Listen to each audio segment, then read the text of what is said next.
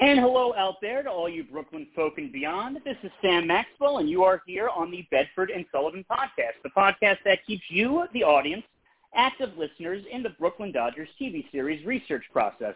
And while we are focused on 1937 and 1962 within the context of the show, uh, it, it is extremely informed by the story of Charlie Ebbets and everything that came before. And uh, I'm so thrilled to invite onto the show tonight uh, the Charlie Ebbets biographer, John G. Zinn. And, and uh, without further ado, welcome to the show, John. Thank you, Sam. It's a pleasure to be here. Thank you for having me. Of course. And, and you know, for me, it was so fantastic coming across your book because I think that uh, it, it's, it's just Charlie. Everybody knows the name Ebbets because of Ebbets Field the world over. Uh, uh, and, and like I was saying to you, it's probably the most famous ballpark that's not around anymore other than the old Yankee Stadium. Um, but before we get into uh, the deep cut of Charlie Ebbets, I just want to, uh, I, I, I'm just curious as to your personal biography, uh, uh, you know, where your, uh, both your baseball history and your personal history and, and, and what drew you to write about Charlie Ebbets.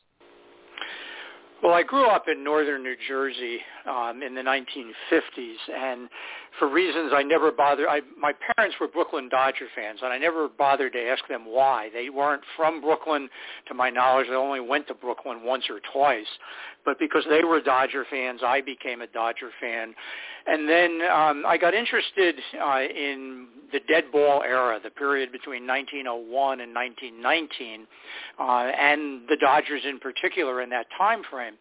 And maybe 10 years ago or so, my son and I were working on a book about Ebbets Field, and I wrote um, an essay about Charles Ebbets. And before that, my impression of Ebbets was that he was kind of a, a good-natured bumbler who just sort of muddled his way through things, and uh, it was kind of almost a semi-comical character. Uh, and then when I got to looking into him in more detail, I realized that that really isn't who he was. That uh, he certainly, I could understand where that reputation came from, but he really was a, a, a good owner who did a lot for baseball, a lot for Brooklyn, um, and was you know was worthy of his own biography.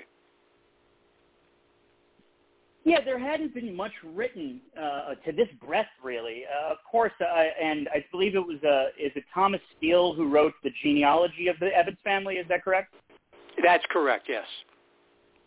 Yeah, and, and that's a, and that was a good that was uh, an important source on the Ebbets family. But I think you'll find that right. most of the owners in that period there aren't a lot of biographies of them. Uh, when I was started to work on the Ebbets biography, there wasn't there weren't a lot in the way of models, especially the owners who do have biographies are owners like uh, Connie Mack and Charles Comiskey who right. had playing and manager careers. Right, exactly, and of course, uh, just have a, a bit of a, a more pop culture from a baseball perspective uh, a place. Uh, you know, nobody. You see Charlie. You see. I'm sorry. Uh, you see Connie Mack on MLB Network all the time. Some old footage of him sitting in the dugout with the suits, of course, and and and it, he was infamous for for constantly flipping players all the time too. Uh, but you know, of course, he had more success than Charlie Ebbets did.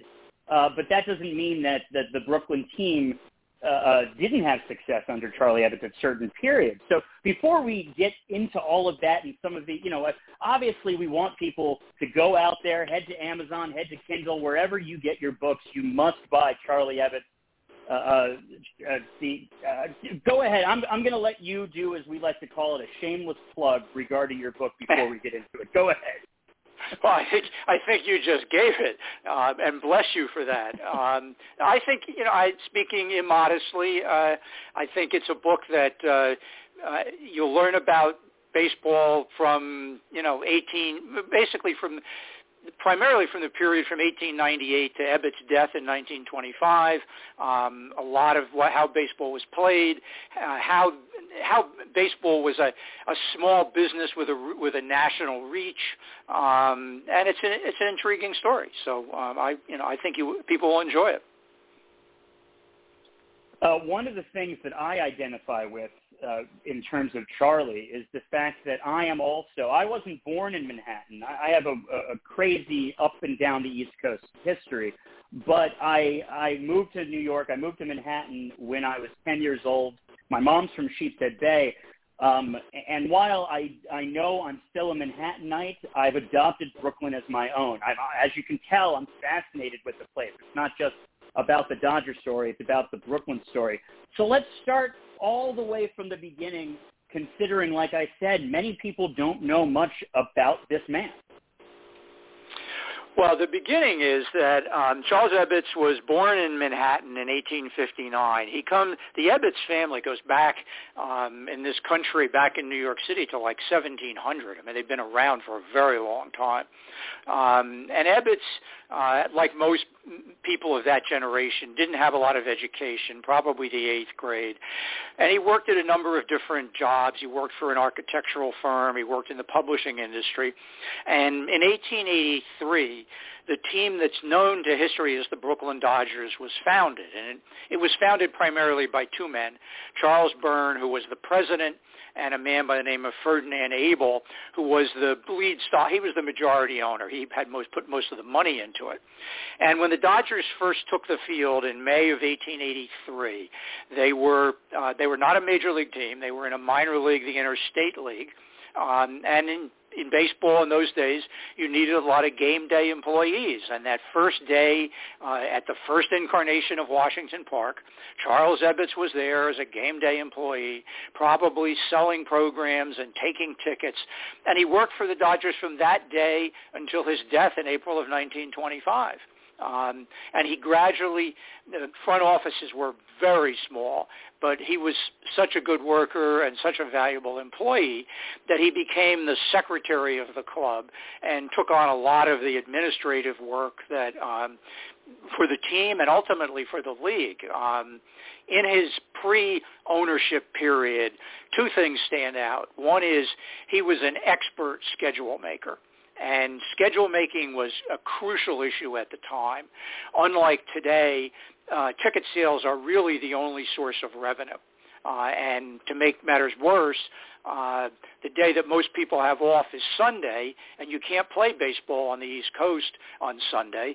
So finding dates like holidays is crucial, and those dates are fought over. And Ebbets was a genius at working out a schedule that satisfied people.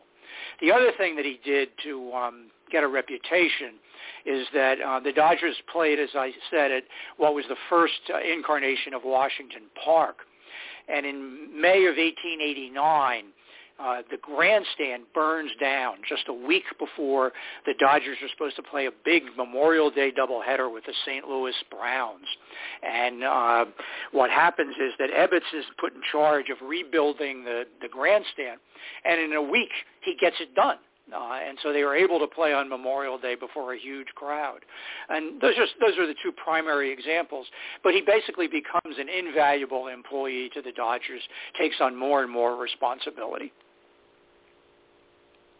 And eventually he's able to buy into uh, the stock, of course. Um, and some of the things that, that, you know, just talking about the schedule part, is is is that also something that that you know something that that I that that resonates in your book, just like it does with with Brooklyn itself, is this idea that it's the forgotten, uh, you know, third largest city in the in the country, um, and that everybody is constantly kind of putting like pushing them aside and kind of being, eh, you know, it's it's just Brooklyn, and that that seemed to be something at the beginning of uh, of this book that that really resonates with uh, with me regarding the Brooklyn story overall.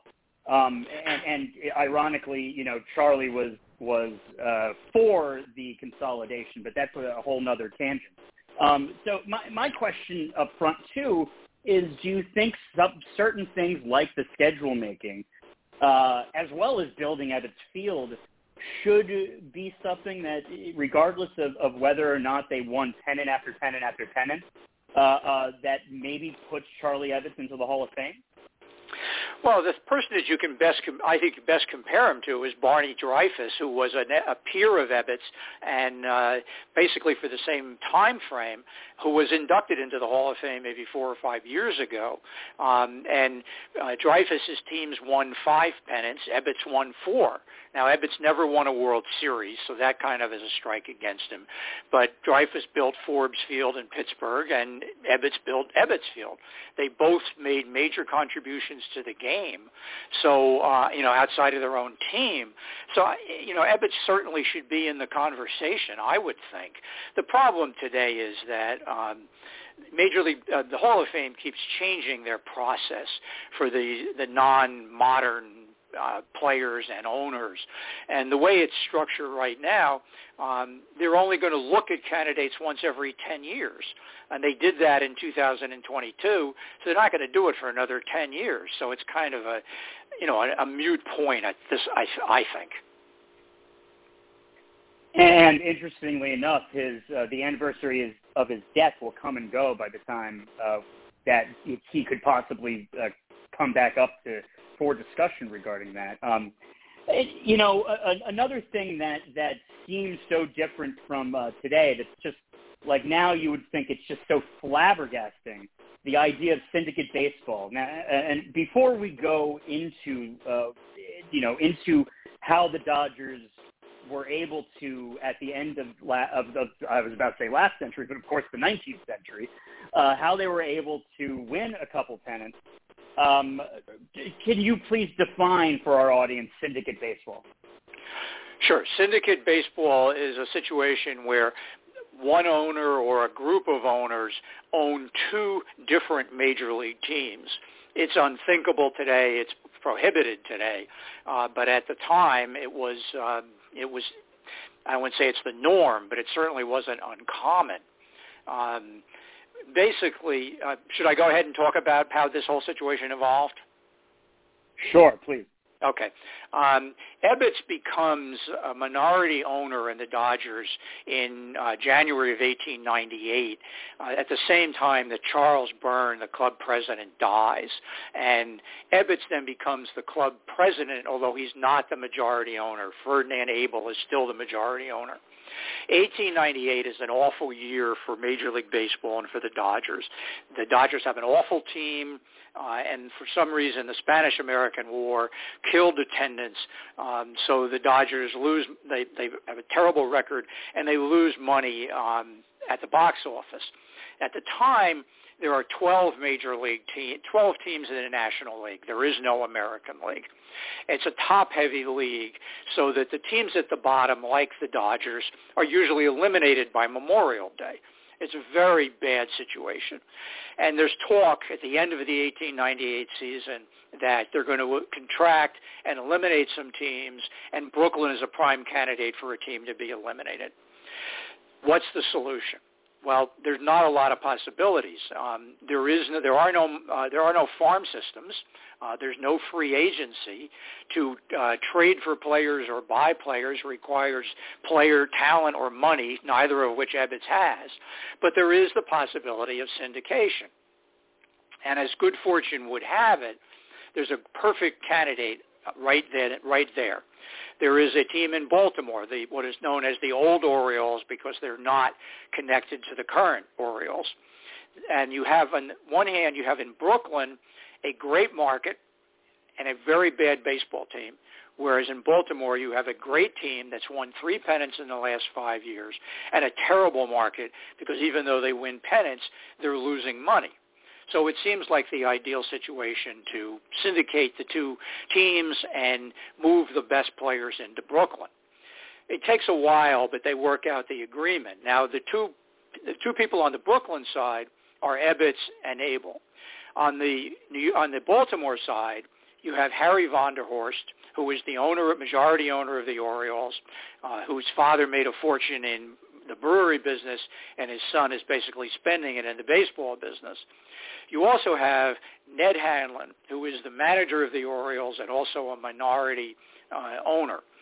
Uh, Hanlon was described by contemporaries as looking like a slightly a slightly bored bank clerk, but it was all a, a smokescreen. Uh, Hanlon was a shrewd individual. His nickname was Foxy Ned. Uh, he was a brilliant baseball no- manager, Hall of Fame manager. Um, built the great teams, uh, Oriole teams of the 1890s, John McGraw, Wilbert Robinson, Willie Keeler, people like that. So they finally agree on the syndication, and the way the syndication is going to work is that Vonderhorst and Abel will each own 40% of the Dodgers and the Orioles, and Ebbets and Hanlon will own 10% and then they funnel all the best, not all the best players actually, but some of the best players, Hall of Famers like Keeler, uh, Joe Kelley, uh, Hughie Jennings, are funneled to Brooklyn, and Brooklyn wins the National League pennant in 1899. The hope, though, was that they were not only going to be successful on the field, they were going to sell a lot of tickets. And they don't sell anyone, anywhere near as many tickets as people thought they were going to sell. They're still profitable, but there's some speculation that maybe what's going on here is that the Brooklyn public doesn't want to support a team of hired gunslingers. Now, after the 1899 season, it's finally been decided that this 12-team 12-team league is no longer going to work. So they eliminate four teams, one of which is Baltimore. Good thing for Brooklyn because they get the money from that transaction and they get even more players. And so in 1900, the Dodgers win the pennant again. It's a closer race, but they win their second consecutive pennant. But the box office results are even less favorable. In fact, it was suggested that the Dodgers lost money at home, and they only made money because they were such a draw on the road. But at the end of 1900, you had the Dodgers with these four owners with two consecutive pennants behind them. What would have happened after that is speculation because the American League comes on the scene in 1901 and over the next three years they will raid the Dodgers roster and by the end of the 1903 season the Dodger roster is a skeleton of what it was in 1900. It's so fascinating the way life works with basically all these forks in the road and and you know, throughout the, the history of Charlie Ebbets, it seemed like he had instances where he had to help save the Dodgers from moving out of Brooklyn.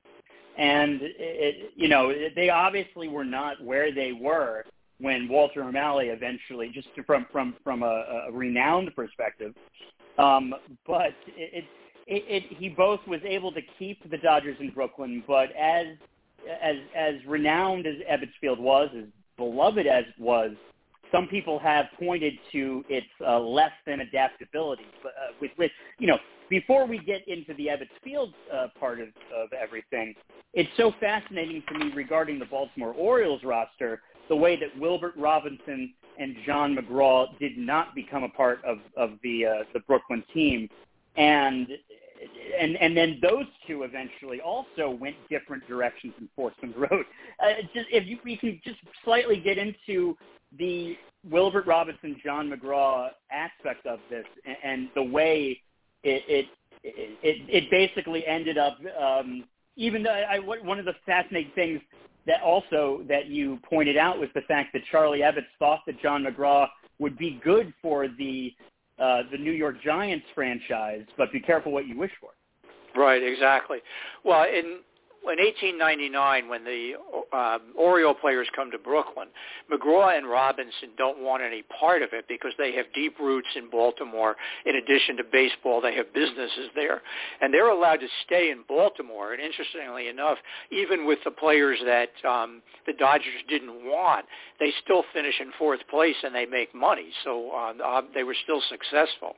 Now, what happens after? Um, the Orioles go out of existence after the 1899 season. And as you mentioned, um, the owners uh, of the Dodgers, especially uh, Ferdinand Abel, uh, are adamant is adamant that he wants John McGraw to come to Brooklyn. And Ebbets fights long and hard and says he shouldn't be required to come to Brooklyn, and mentions that the Giants, who have this tremendous market but are not a very good team, would be the ideal place for McGraw to go. And it turns out that McGraw first goes to St. Louis, and then he goes back to Baltimore when the American League is formed, and then he jumps from the American League to the Giants and uh, becomes the manager of the Giants. And uh, Ebbets was 100% right, but uh, be careful what you wish for because the Giants were so successful, they almost buried the Dodgers in all other competition. So Ebbets clearly uh, it's it's it's a testimony to two things: one, to his baseball knowledge, but also that um, he was the one who was willing to stand up for McGraw and say, you know, don't let's not. We have a contractual right to McGraw, but we won't force him to do that. So it's uh, it's to his credit. And there seemed to be a lot of giant egos at the time, and even if like Ebbets in some fashion had that, he seemed to have a little bit more practicality and and also compassion for uh, uh, for others. I think that's definitely true. Ebbets was a he was basically a good person, uh, a decent person. Uh, he was in baseball to make money. He never he said that constantly that this is you know this is a business for me. Uh, but he deeply cared about Brooklyn. Uh, he deeply cared about baseball. I mean, he was a baseball lifer uh, and cared about the game, uh, worked for the good of the game beyond his team uh, for his entire career, literally until months before his death. And uh, talking about forks in the road, had he had success in two other fields, uh, that he could have easily, uh, you know, more success than he, he may have had at the time. Uh, he may have gone those directions, and those two things are, are politics and bowling. It turns out. Right. Right. Well, Ebbets was uh, bowling was a big sport in the first 20 years of the 20th century. It was the primary winter form of activity like, for men, I guess, more than women, but it was a big deal. And Ebbets was uh, Ebbets wasn't much of a baseball player, but he was a very good bowler. Among other things, he has the distinction of uh, making the 7-10 split, which uh, anybody who's ever rode a bowling ball knows what that what that means. Um, and he was part of a number of teams. He had his own alley at one time, and uh, was very active in the American Bowling Congress. Was a candidate for president a number of times, and and that was a potential business that he was in in and ultimately got out of because he wanted to focus on baseball. In politi- he was involved in politics. He was a Democratic politician in the years before World War uh, One. Uh, held state office and city office. Um, always worked for the benefit of Brooklyn, um, and but was he had some success, but he certainly lost a number of elections, and that was not going to be. And you couldn't make a living in politics in those days anyway. So baseball was a better bet for him. But he certainly had other fields that he devoted time and talent to. I think one should say, one could say that uh, one is not supposed to make a quote unquote living in politics, but that's, uh, I think right. that's a whole other podcast as to right. what's happened to politics since Charlie Ebbets was uh, caught up in it. Um, let's let's talk, let's uh, cross over. Let's go to Ned Hanlon real quick in terms of uh, uh, what you know. He had had success. He, he had been a ball player as well, um, but it it seemed that there ended up being a power struggle between these two. Uh, if you can get into that a little bit. Sure. Well, as, as I mentioned earlier, the American League, uh, the war between the National League and the American League just uh, strips the Dodgers roster of all its talent. And Hanlon's a great manager, so he keeps them competitive for, through 1904. Um, but then in 1905, uh, beginning 19, heading into the 1905 season, it's clear that the team is not doing well financially. Um, it's still the same ownership structure, but Vonderhorst is sick, and uh, Abel is re- semi-retired and really wants to get out. And Hanlon is no shrinking violet personality, uh, and Ebbets is really at risk of being forced out here. And so for once in his life, um, Foxy Ned gets out foxed. Ebbets arranges for a friend of his by the name of Henry Medicus to buy out Vonderhorst.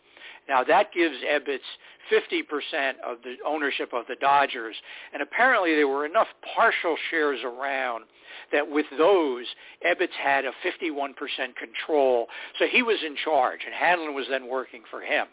One of the first things that Ebbets does is cut Hanlon's salary in half, which you can imagine didn't endear Hanlon to Ebbets. Um, 1905 is a disastrous season for the Dodgers on the field. They finish last, 55 games out of first place, um, and lose a lot of money. Hanlon leaves, uh, becomes manager of Cincinnati, but he's still a 10% owner of the Dodgers. And a year later, in November of 1906, the Dodgers uh, Medicus and Ebbets and Ebbets' son and Hanlon and Abel assemble to um, have the annual meeting of the Dodgers. And Hanlon and Abel try to pull a trick. Uh, they use a technicality to claim that Ebbets and Medicus are not legitimate directors and owners of the Dodgers. And because of that technicality, Hanlon and Abel should be in control, and Hanlon clearly wants to take control and move the Dodgers to Brooklyn that results in lawsuits, and the lawsuits go on and on for go on for almost a year. Finally, uh, sorry, November, sorry, just um, uh, I, apologies for interrupting, but you, you sure. meant Baltimore, right? I think you said Brooklyn. Uh, Baltimore, uh, yeah, take the take the team to Baltimore. Um, so uh, what happened? that's a, no, that's okay. Um, so a year later, uh, this, these lawsuits are grinding away, and Ebbets can take his chances, but he decides that he doesn't want to do that. And so in November of 1907, he starts to negotiate with Abel to buy Abel out. And he buys him out for what today seems like a small amount of money, $20,000. But the magical part of it is that he only puts $500 down, and the rest is to be paid out of notes. And so that was, he must have been a brilliant salesman to get Abel to buy that because Abel didn't, Abel had been in, he'd put thousands of dollars into the Dodgers. He's getting older and he wants to get out, and yet he settled for $500 in cash and the balance to be paid over a period of time.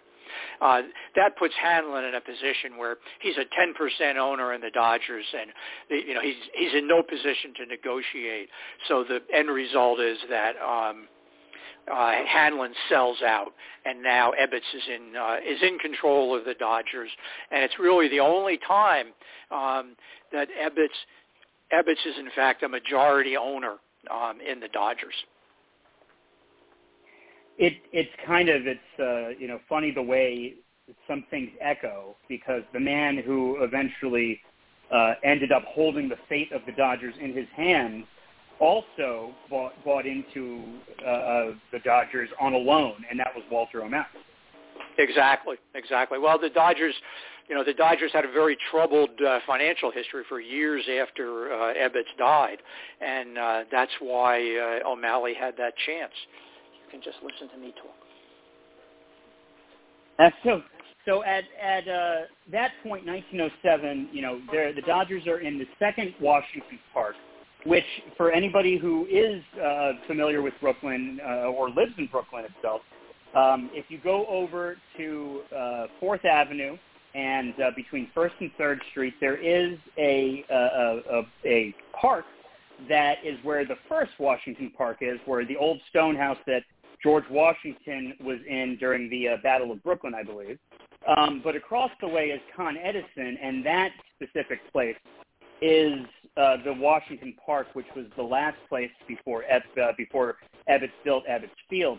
But there was just like basically crisscrossing until they they were able to find uh, the park slope location, or really uh, uh, once you cross into Fourth Avenue, we're talking Gowanus here.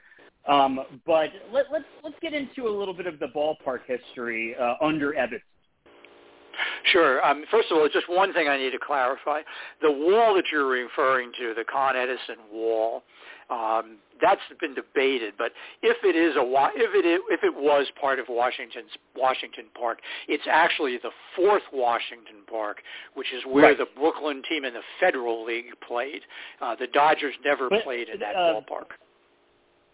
Well, uh, right. So the, the, the brick wall over there uh, is, in fact, like you said, the Brooklyn Federals or the Brooklyn Tip Tops, I believe, is also right, another exactly. name because they were owned by uh, Tip Top Bread, the Tip Top right. Bread Company uh, owner. Exactly. Um, right. But but I do believe that spot was where the wooden ballpark uh, uh, prior to Ebbets Field was as well. I think that's correct. Yeah. Um, what happened so, was that when when Dodger when when Ebbets becomes um, president of the Dodgers. The Dodgers are playing in Eastern Park, which is in uh, East New York, um, which was far from the population centers of Brooklyn. And it had hurt the Dodgers' attendance, and so one of Ebbets' big priorities was to get the Dodgers back into closer to the population center, preferably the uh, near the original Washington Park. and it's a um, a lot has been written about Ebbets Field and how Ebbets did that, but the story of building the what is the second Washington Park is an equally impressive story. Uh, because the first thing is that Ebbets, when he took over, he had used all his money to buy a minority ownership in the Dodgers. He didn't have any money, and the club didn't have the money to build a ballpark. So what he did was he convinced two of the trolley companies to put up the money to build the park with the idea that they would it would be built where they would get traf- uh, increased uh, trolley traffic, and that's how they would get their money back. And it took him two and a half months to get that negotiated. So the construction of Washington Park doesn't begin until the middle of March of 1898, but it's ready for opening day, the home opener of the Dodgers, May 1st, 1898. Uh, so the park was built in 45 days, um, which is almost impossible to believe, but the reason is it was a wooden ballpark.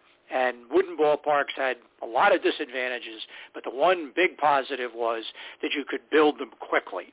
Now, the other thing that worked for Ebbets' benefit in this regard is that because he was the schedule maker, he could arrange for the Dodgers to play on the road until the beginning of May when their park was ready. Um, but uh, Ebbets did twice what Walter O'Malley couldn't do once. He built ballparks in Brooklyn. That's uh, well put, and uh, it, it, it's so funny, you know, that at this time as well, over in Eastern Park, uh, you are also competing with semi-pro baseball, and, and that's rather popular in Brooklyn at the time. Uh, yeah, absolutely. I mean, yes, no, no question. Um, yeah, Eastern Park.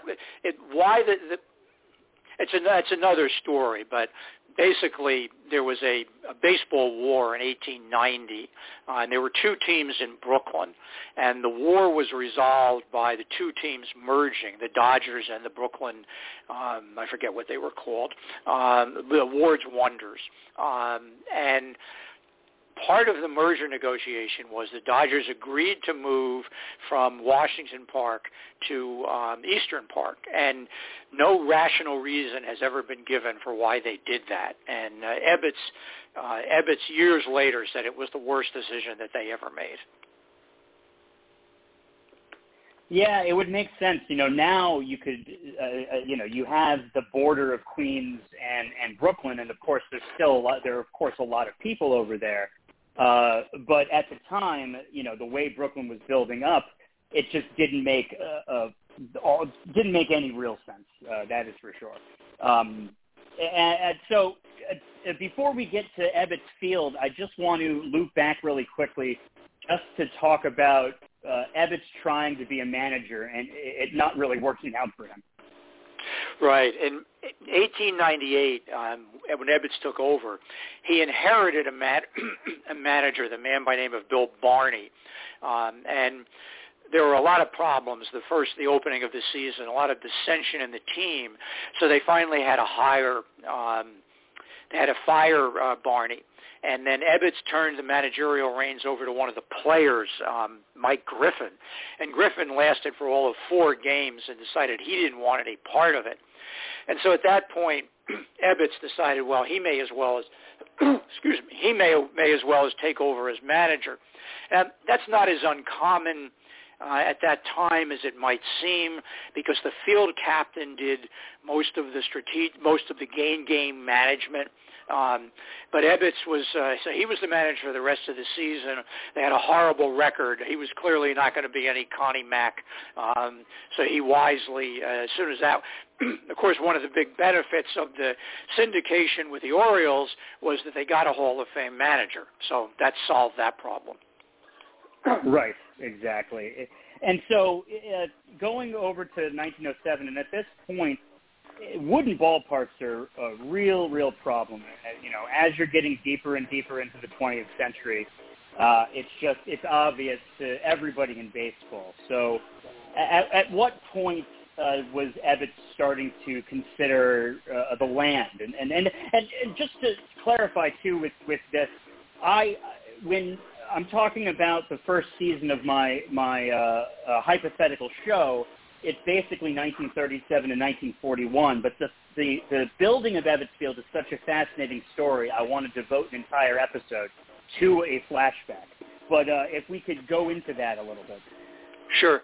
Um, well, the first uh, uh, concrete and steel ballparks are built in 1909 in Philadelphia and Pittsburgh. Uh, and I'm sure that as soon as he found out about that, Ebbets started thinking about it. Uh, Ebbets had a number of disadvantages in trying to build such a ballpark in Brooklyn. The biggest of which was a lack of money. The team wasn't profitable. He didn't have any family money. Um, and most of these other ballparks, Shibe Park in uh, Philadelphia, Forbes Field in Pittsburgh, Fenway Park, they're all built by people who had either very strong fi- teams that were strong financially or there was family money involved. And Ebbets doesn't have that. And so it makes it a very, it's a very difficult process. He starts no one knows exactly when he started assembling the land, but it could be, uh, you know, at least two years beforehand. Uh, and Ebbets had, I did a comparison um, as to Ebbets' experience versus his peers in terms of building their ballparks. And I, I found that Ebbets' experience by far was the hardest. Um, he had to acquire 25 to 30 25 to 30 parcels of land, and he had to do it in secrecy because if anybody found out what he was doing, then they would have bid the prices up and he wouldn't have been able to afford it. And even with that, um, he ended up having people uh, the same thing he did with Abel.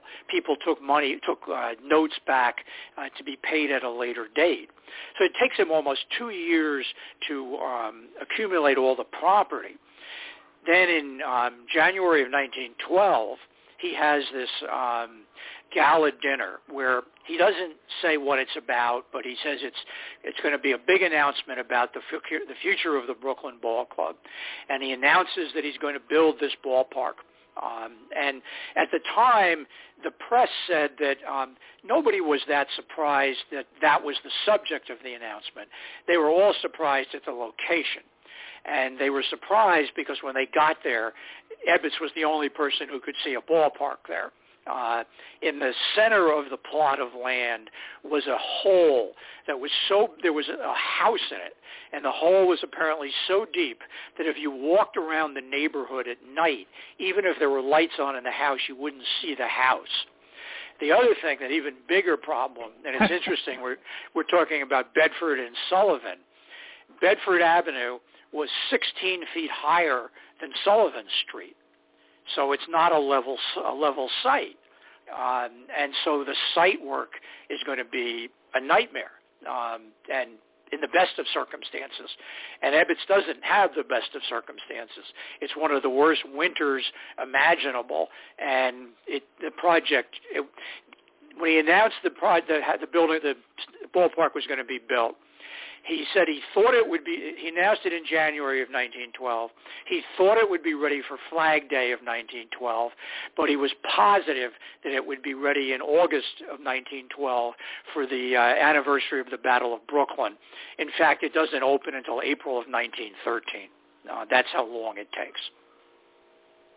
It, that that always boggled me, uh, boggled my mind because and, and, and I, th- nowadays there's no chance a new ballpark would open in the middle of a season because as much as baseball is all about the comparison, the, the, the comparing and contrasting the stats, it's also, you know, the fields are all different. Like it, it, it, it's it's going to be different circumstances from season to season and from ballpark to ballpark. So why they would? I, is there ever any of those ballparks, those concrete and steel ballparks? If you do know, do you know if any of them opened in the middle of the season where they switched like that? It, it would be, you know, just like thinking about like like the Los Angeles Dodgers in 1960 in the middle of the season, all of a sudden going from the Coliseum to Dodger Stadium. Yeah, um, you know, I don't know about that period. I do know that the um, Pirates went from Forbes Field to Three Rivers Stadium in the middle of the season. Not summer of 1967. yeah, uh, I don't know. Right. Yeah, um, I'm just trying to think. I mean, I know Shibe Park opened um, on in the beginning of the season. I'm pretty sure Forbes Field did as well. Um, Fenway did, uh, but I don't know about the others. I'm not sure. Yeah, it's it's just it was always it, it seemed that the fates uh, had it work out because what ends up, of course, happening from an exhibition perspective is you know just very very uh, poignant in terms of the history of the Dodgers and the Yankees. And the Dodgers, right. with Casey Stengel, are able to beat the Yankees on the the faux opening day, if you will. Right, the ex- which was actually an exhibition game, but yes. Um, actually, the reason from the financial standpoint, if Ebbets could have, there, Ebbets was even willing, if he could have opened the ballpark in September of 1912, he would have done so. His, his idea was that if he could get the, the ground level built, that had more seats than Washington Park. And so even if he just, you know, uh, uh, he played games there and sold tickets just for the lower level, he could make more money than he could in uh, uh, in Washington Park. And he's desperate for money at this point. And speaking of which, because he's des- desperate for money, he gets other ownership involved that also is a fork in the road for the, the uh, eventual history of the, the Dodgers franchise. If you exactly. can go into what he ends up having to do. One of Ebbets' great weakness, weaknesses is his inability or unwillingness to think and plan long term if you're going to take on a project like building a ballpark, and it's never been determined how much Ebbets Field costs, but he was talking about $525,000 at the time. If you're going to do something like that, the way you do it is you get your permanent financing lined up before you start construction. Ebbets didn't do that. He just had these, he just putting it together in different ways, patching things together to the point that by the summer of 1912, he's literally going from one major league city to another, trying to borrow money from some of the other owners, um, and and they don't want any part of it. Uh, and so finally, he's forced to take on new partners, and he takes on the McKeever brothers, Steve and Ed McKeever. And at this point, uh, what he has to do is give up majority ownership so that he owns 50%, the McKeever brothers own 50%, um, and it's that arrangement, you know, how do you make a decision if the two parties disagree? It seemed to have worked well while they were all alive. But Ebbets and Ed McKeever die almost simultaneously, and the situation goes downhill and almost uh, you know, almost kills the Dodgers. Um, but at the time, uh, the McKeevers I think maybe more indirectly than directly bring enough money to the situation that they're able to finish uh, finish the ballpark and open it in April in April of 1913. Yeah, and uh, you know, of course, eventually uh, they do not get along with some of the the heirs, including uh, Charlie Ebbets Jr. Uh, and and he's somebody that uh, I want to know more about um, just because it, it it's hard to you know I, I I I it's always you know you're trying to build a foundation of what these the the, the people's family lives were like. Um, Charlie, it, at a time when divorce was not uh, a, a, you know considered was, was, was it wasn't uh, something that was as widespread as it is as it is now uh, Charlie and Minnie Ebbets uh, unfortunately had a breakup. Well, Charlie, this is another example of Charlie's inability or unwillingness to think long term. Um, it's clear that um, when they were married, Minnie was pregnant with Charles Jr. So um, you know, was this, did they really want to get married or were they forced to get married? You know, it's hard to say. Um, they had three other children. They had three daughters and a son. Um, but in the, uh, I think it's 1903 or something like that, uh, Ebbets meets uh, a woman by the name of Grace Nott, N-O-T-T, uh, and he becomes infatuated with her, moves out of uh, the Ebbets home, moves in with her. Um, on one census, he's listed as being a, a boarder in her house house. Um, uh, Grace is also married, and her husband sues for divorce and names uh, Charlie as the uh, as the other party, and he has you know, he is. I mean, there's no way of getting around that. Um, so uh, Grace is divorced, and uh, Charlie and Minnie are still married, and this goes on. They're still married through post World War One, when the new the newspapers start publishing some articles about Mr. and Mrs. Ebbets, Mr. and Mrs. Ebbets were involved in uh, this accident. Uh, well, they said Mr. and Mrs. Ebbets, but in fact it was Grace. It wasn't a Minnie. And Minnie didn't appreciate it. And so then she filed for divorce. Um, the problem is that in New York at the time, the only grounds for divorce is adultery. And the way that the judge looked at it was that you know, this situation's been going on for more than a decade. You weren't upset about it then, so uh, why should I give you a divorce now? Uh, and he refuses to give her a divorce. Uh, and then to what they ultimately resort to is a ploy that was uh, apparently very popular at the time. Again, this is now this is 1922. Um, the only grounds for divorce is adultery.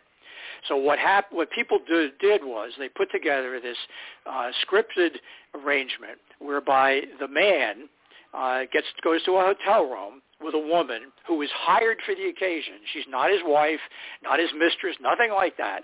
And uh, she's in the room uh, in her nightgown or something like that.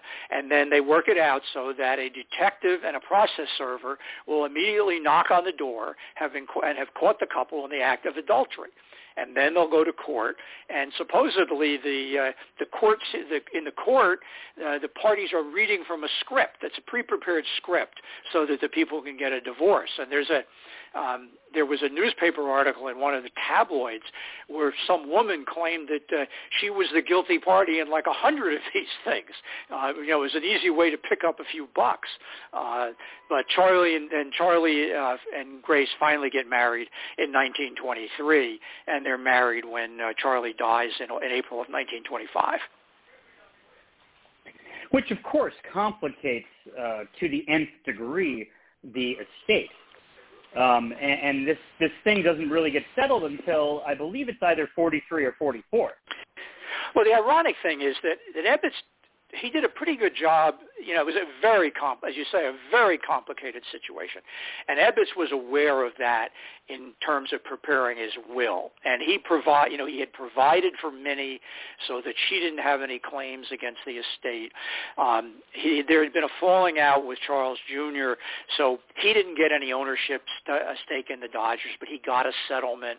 Um, and then he basically divided up the Dodgers into sh- his ownership in the Dodgers into shares um, and the Dodgers had been paying hefty dividends, and I think the idea was that that would they thought that would continue. Um, but what Ebbets didn't provide for is any kind of succession planning, nor did the McKeevers. And Ebbets dies in April of 1925. He had been ill for quite a while. And his funeral is held on a cold, rainy day at Greenwood Cemetery in Brooklyn. And when they get to the cemetery, uh, the grave is not large enough to accommodate the coffin. And so everybody has to stand in the freezing rain while they enlarge the grave. And Ed McKeever, who is the more competent of the McKeever brothers, catches a cold that turns into pneumonia, and he's dead 10 days later.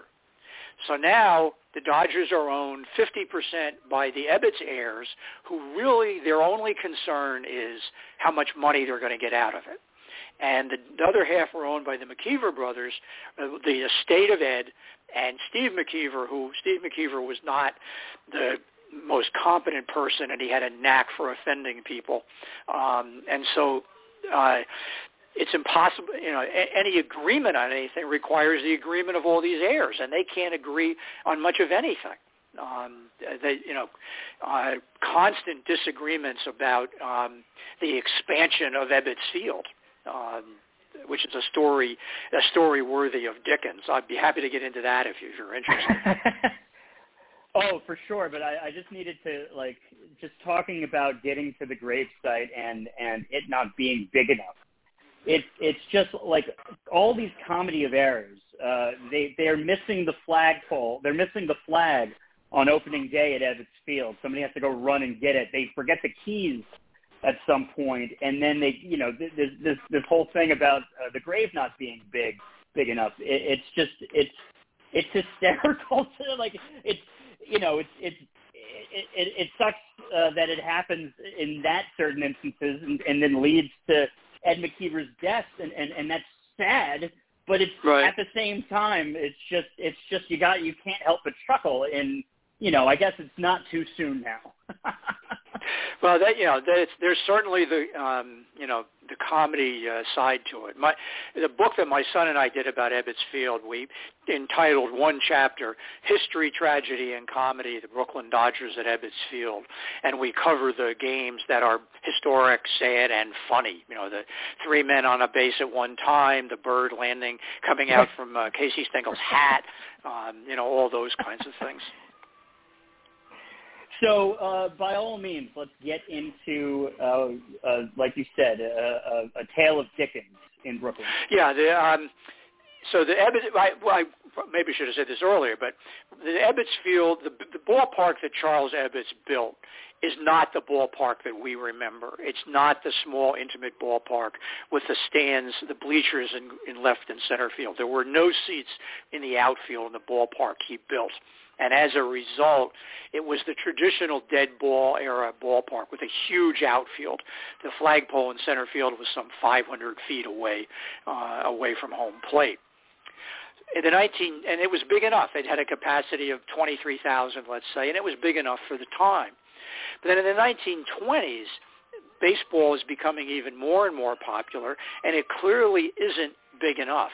Uh, and so they decide they want to expand and it really gets to the uh, crucial point in the 1930 season.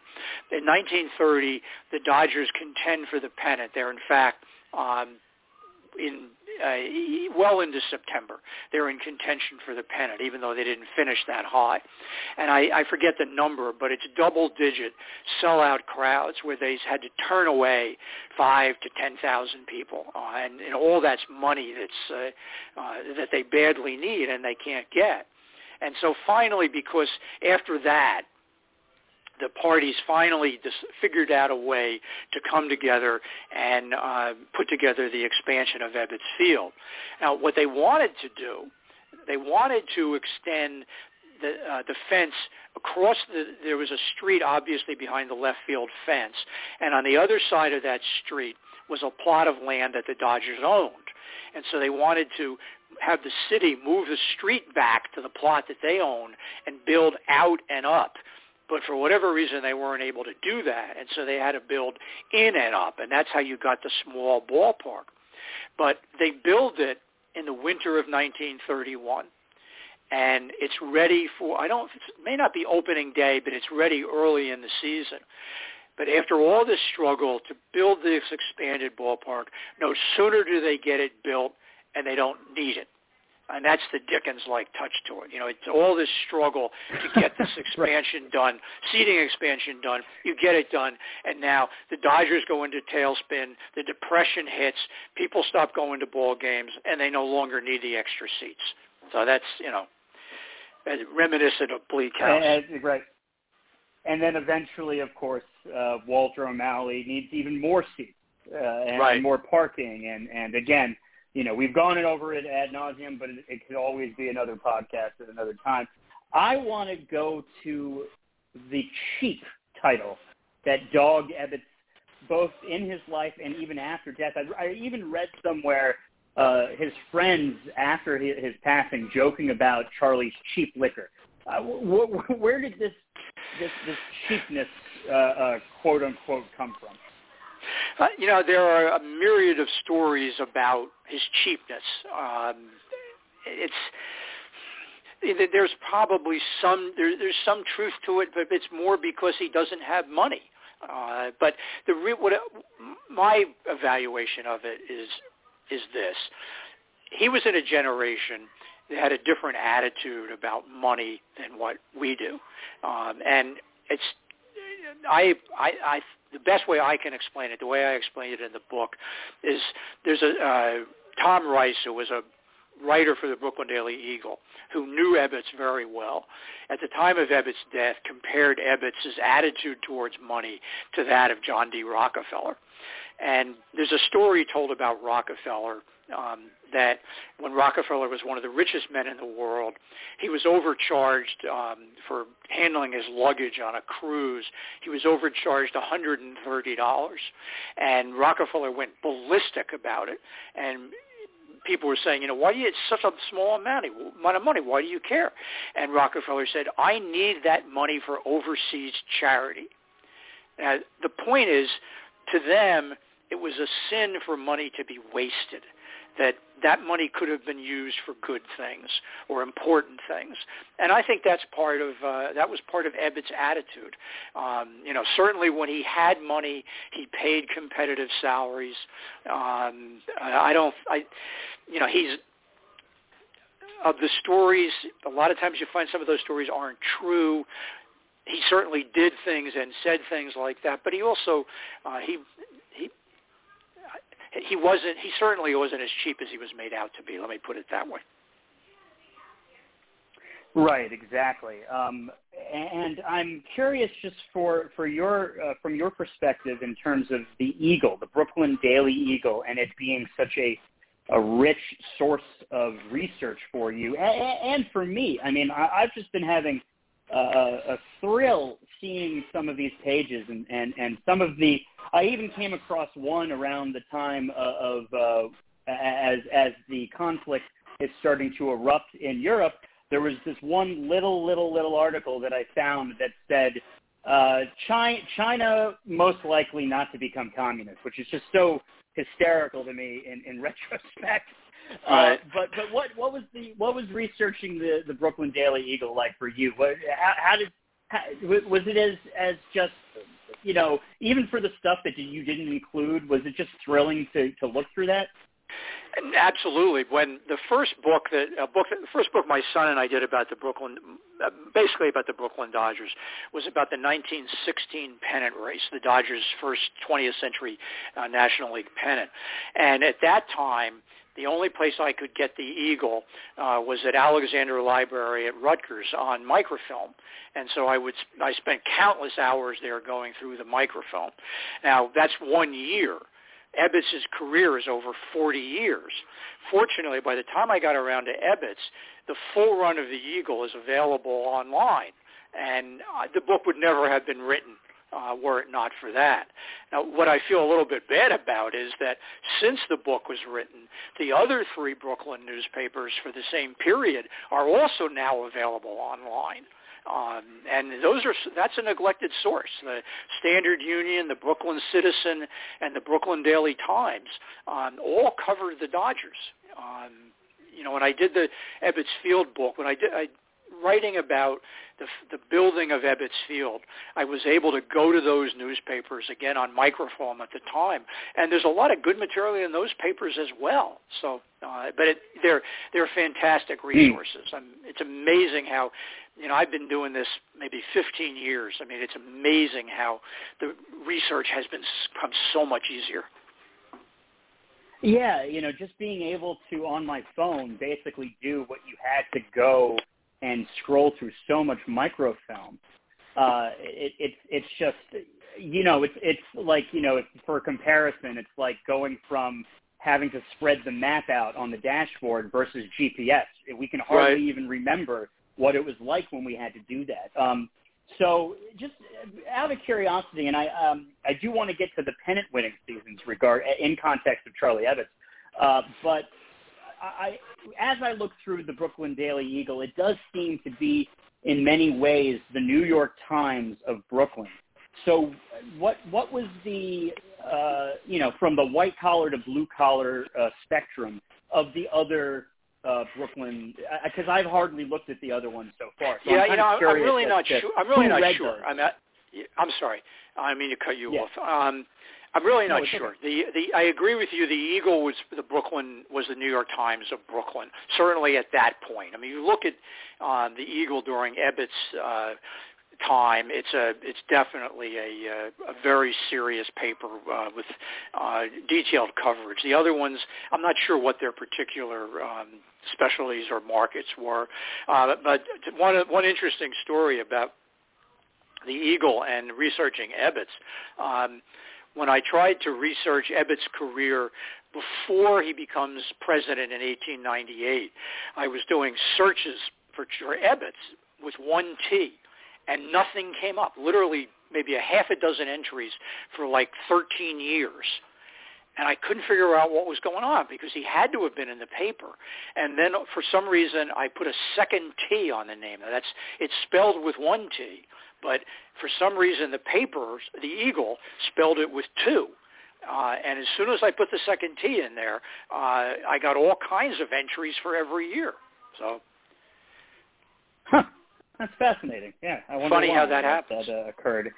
Yeah, and eventually Charlie goes, "Oh, by the way, it's uh, one T, please." one T, yeah. Um, so you are listening to the Bedford and Sullivan podcast. We have Charlie Ebbets' biographer, John G. Zinn, on the uh, podcast. Uh, um, and I, I want to, uh, before we go, I'd like to talk about those pennant-winning seasons. The first time uh, that Charlie Ebbets in the 20th century made a World Series, uh, uh, um, unfortunately losing first to the Boston Red Sox in five games and then to the Cleveland Indians, uh, I believe also in five games in 1920. Um, so just what, from your research, uh, from the perspective of Charlie, uh, it, it must have been a thrill, even though unfortunately they lost those.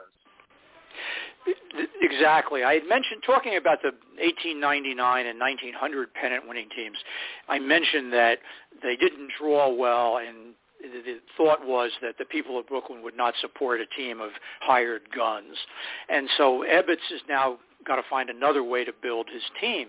And he does that. Basically, he hires a man by the name of Larry Sutton, who is um, one of the, he's not the first scout, but one of the, one of the first uh, baseball scouts, um, and who, who found Casey Stengel, Zach Wheat, um, a number of the stars of the, uh, of the 1916 pennant-winning season team. Um, and the, so that team is basically built from within. Now, there are no farm teams, so you know you don't come up through the farm system, but they're all players who uh, Ebbets and Sutton found and developed in Brooklyn, um, and and and then they they topped it off by bringing in um, especially Jack Coombs, who was a great pitcher for the uh, Athletics, but who had been sick and injured, seriously ill, came back and had a great season with the Dodgers, and so they basically filled in uh, and then won a very close pennant race. Pennant race that came. It's interesting. There are only two in the National League. There are only two close pennant races during the dead ball era. One is the iconic 1908 pennant race, and the other is 1916 that not a lot of attention is paid to. But the Dodgers in the last week of the season beat out the Giant, the, more the Phillies and the Braves, but also the Giants to win a very close pennant race. And as you say, they lost to the uh, the Red Sox in five games, um, very close in the first two games, including the second game, which was a 14 inning uh, pitcher's duel uh, between um, uh, Smith of the Dodgers and um, Babe Ruth. Uh, then as far as 1920 is concerned, um, Stengel has some falling out with uh, Stengel and Jake Daubert, some of the best players on the other teams, over money, uh, and he trades them, and he but he rebuilds the team. And in 1920, the Dodgers catch fire, uh, and it's not a cl- it's close into September, but from the middle of September on, the Dodgers run away uh, and hide from the uh, it's the Giants, and uh, they fin- they go into the World Series. And actually, that World Series lasted seven games because it was in the it was one of the best of nine Mm. World Series. Um, right. The Dodgers won two of the first three, and then Cleveland won four games in Cleveland. One of which, of course, is the famous game uh, where uh, Elmer Smith hit the first Grand Slam in World Series history, and um, I'm going to pronounce it wrong. Billy Wambgus made the only unassisted play, unassisted triple play in the history of the World Series, both in the same game. And somewhere in my research, I saw that uh, Burleigh Grimes gave up the first Grand Slam World Series history, I believe, in this in this uh, particular series as well. That's he was the pitcher in that uh, in that inning, yeah, in that start of the game. He was a 20 game winner for the Dodgers, but um, right, obviously didn't work out. He's a yeah, he's a character in my pilot, that's for sure, because he's the manager of the 1938 Brooklyn Dodgers. But that's a, right. another story for another day. Uh, right. Before we go, since we, we talked about how with Ebbets, be careful what you wish for regarding John McGraw. Once he was uh, planted into the Giants, uh, uh, and and for 20 years after that, what was the relationship like between Charlie Ebbets and John McGraw? I think it was hard to have a good relationship with John McGraw if you were on any part of an opposing team. um, you know, you know they, um, you know, they were involved in quarrels. Um, they, but the quarrels also, Ebbets' dealings would more have been with the owners, and um, uh, a man by the name of John Brush was the owner of the Giants between uh, until 1912, and he was uh, he was he would be in the in the owners' circles. He would be like John McGraw. He was a very difficult, tough man, and got his way most of the time. Uh, and Ebbets, you know, Ebbets went against him a number of times. I don't, you know. Um, I don't remember any particular special outcomes. Brush is the one who, in um, the early years of the 20th century, uh, he and some of his collaborators tried to put together a what, what a baseball trust whereby um, all the teams would be owned by a trust which would allocate the players amongst the eight teams. Um, and whether that idea had a chance of succeeding or not, they spelled out the ownership percentages, and Brooklyn would have had the lowest ownership percentage. There would not have been equitable ownership arrangements. And so Ebbets fought that and with three other owners, and they successfully defeated it. Uh, but there was certainly a lot of uh, a lot of conflict between the Dodgers and the Giants in those days at every level. And that that is also speaks to uh, you know the idea that Brooklyn was the forgotten city, and that right. it, it was constantly just just you know eh, you know whatever we can we can live we can give uh, take or leave the the Brooklyn Dodgers the Brooklyn Ball Club, um, and uh, yeah it it that that whole thing uh, what uh, God I'm uh, it was John T. Brush and uh, originally who was part of the Cincinnati Reds who was the the um, the other guy that that was such a, a big part of the early uh, stages of your book regarding this, uh, you know, Andrew Andrew, Andrew up, Freedman. I'm sorry, Andrew Freedman. Yeah, and yeah, yeah. Exactly. Now Freedman is a really. And, and, I, I, no, please go ahead. Uh, Freedman is uh, uh, a very difficult character. I mean, he uh, he didn't care what he destroyed in order to get his own way. Um, and ultimately, Brush buys him out. Uh, but uh, he, there were all kinds of. Uh, uh, you read the minutes of the National League owners meetings, and Freedman at one point just refuses to come. Uh, he just boycotts the entire thing. Hmm. Actually, Brush does the same thing after the 1908 um, the Merkle controversy. Uh, Brush starts boycotting the owners meetings because uh, Harry Pulliam, the president of the National League, ruled against him. Yeah, and it seemed that everybody uh, uh, eventually came around to to try to recognizing that Freedman was bad for the sport, and and they all helped get him out of the of the game. And he, I think he wanted out too. He didn't enjoy. He didn't really enjoy being an owner. Brush he really loved being an owner. I mean, it was very important to him, and he was a, and he was a good owner, very successful owner. Have you been over to the refurbished stairway uh, near Polo Ground? I have not. Not been over there. No. Uh, they did a really good job with it, one way or another. Good. But it, it's interesting because I, I, you know, just to learn, you just hear that name and it's dedicated to him, but then you you know, go going deeper into it, you can see how how uh, complicated, uh, just how complicated human beings are, uh, let alone these baseball macs. Um, I, I I'm trying. I had uh, something regarding. I'm trying to think. Oh yeah, we can't leave here without talking about the 1909 December 1909 uh, uh, uh, baseball meeting, baseball celebration of the Pittsburgh Pirates, but where Charlie Ebbets, uh, uh, ironically, it was the, he was replacing the Giants owner who was indisposed at the time. But he Right. makes the comment that everybody that everybody mocks, and that is baseball is in its infancy.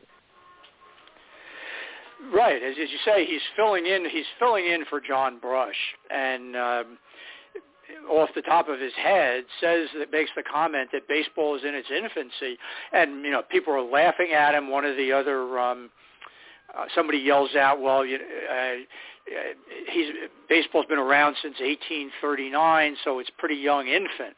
But he was right. I mean, you know, uh, compared if you compare what baseball was like in 1909 to what it's like today, um, he was right on.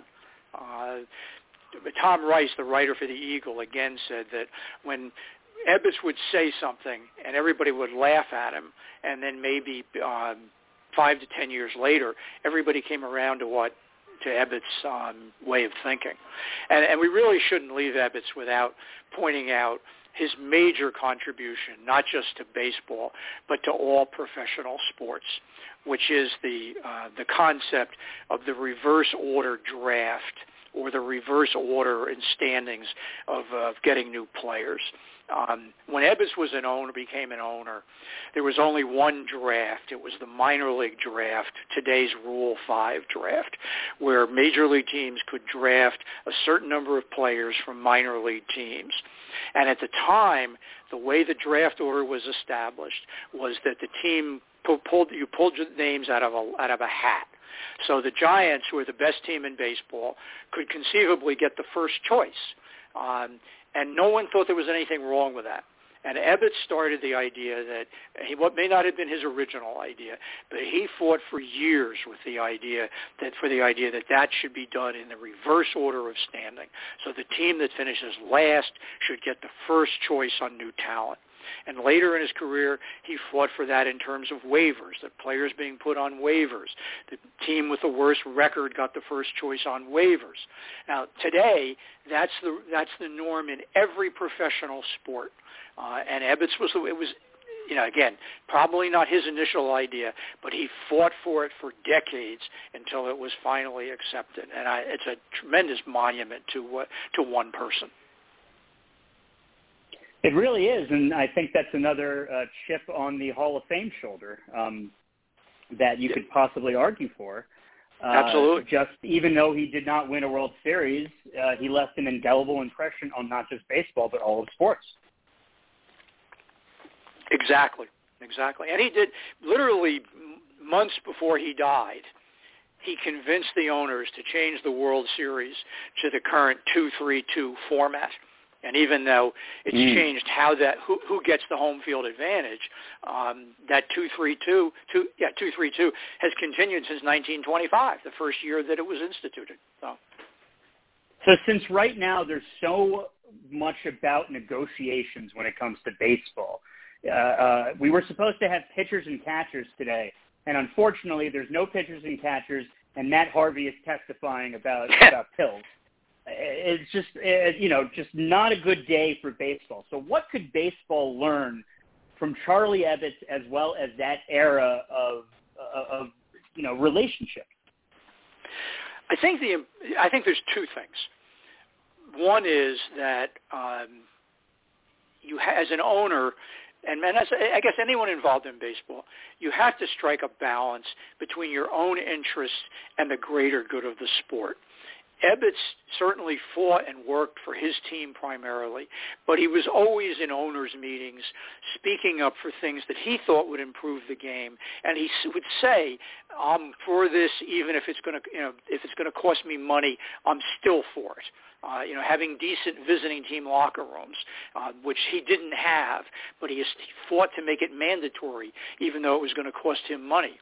The other thing is that Ebbets you know, he was he said constantly, "I'm not in business. I'm not in baseball for my health," but he believed in Brooklyn, and he put he made that a priority. And the the best example of it is in the very first year that he was the president, club president, in 1898.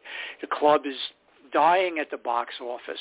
And in I think it's it may have been Labor Day, they were supposed to play the Giants at Washington Park in a doubleheader, and it was suggested let's move the games to the Polo Grounds. It's a much bigger ballpark. You'll make more money as a visiting team there. And it was not uncommon to do that at the time. And Ebbets is quoted in the newspaper. He said, even if they give me 100% of the revenue at the Polo Grounds as opposed to getting zero at Washington Park, I will never move games out of Brooklyn. Uh, and he was he believed in hmm. Brooklyn. And so I think you know I think those are the two things, examples that can be translated. Uh, fascinating. It's it's just the way it all ended up working out. Uh, in many ways, just because of, like you said, uh, not being able to look towards the long term. And I think that we can all learn a lesson from just. I mean, like, how are you supposed to know that that if Walter O'Malley would come across uh, that that that would be the era of eminent domain. That that there would be uh, the thought of westward expansion. All these things you can't necessarily look towards. Uh, right. But you know, the, again, you said it was a fault of his, and it, it's unfortunate, but uh, there's still a lot to be learned, one way or another. Absolutely. And the the connection, he's the one, he really built the connection between the Dodgers and Brooklyn. And so no matter how bad things got in the 1920s and the 1930s, when you got competent management in there in Durocher and MacPhail, that that uh, that connection would come back, and and it certainly did. It certainly did. Uh, you have been listening to the Bedford and Sullivan podcast. We have had John G. Zinn, uh, biographer of Charlie Ebbets, on the program, and we thank him profusely for doing so. And before we go, we always like to finish with a last word, John. But before you uh, give us your final word, uh, whether it's one word or whether it's a sentence or a paragraph or whatever, please give us the shameless plug, not only for the book – but for your entire breadth of work, for for uh, uh, where everybody can find you, where uh, people can can look for you, please go ahead. Thank you. Uh, bless you. Um, I've written five books, three about the Brooklyn Dodgers, one about New Jersey baseball, and one about a New Jersey Civil War regiment. Uh, if you go to our website, um, zinnbooks.com, you'll see the books, and um, you can connect you there to the appropriate pages. I also write a blog on baseball history called A Manly Pastime, um, and you can uh, uh, it, it's you, you can find that easy enough. Um, I believe on the website, uh, you can contact me through the website if you'd like to, but my email address is jzinn84 at comcast.net. Um, and as far as the final word is concerned, I, I, what I'll say is this: is that I said something a moment ago about uh, Ebbets was the one who built the connection between the Dodgers and Brooklyn. Uh, and the reality is that the Dodgers and Ebbets Field are gone forever, but they will never die. Thank you very much for having me.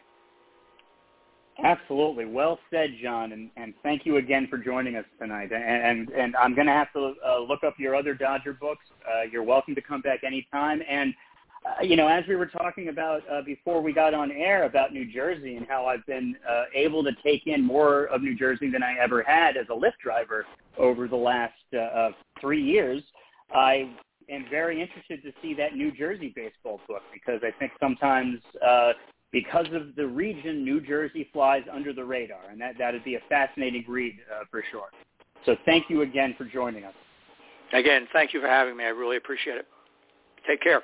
And thank you all for listening, as always, to the Bedford and Sullivan podcast. Uh, catch us next week. We're going to have a, a legacy talk with uh, uh, Nick Davis, filmmaker of uh, Once Upon a Time in Queens, about the 1986 Mets, as well as Greg Prince, who is uh, Faith and Spirit of Flushing, and you guys have all heard him talk about the legacy of uh, National League Baseball in New York.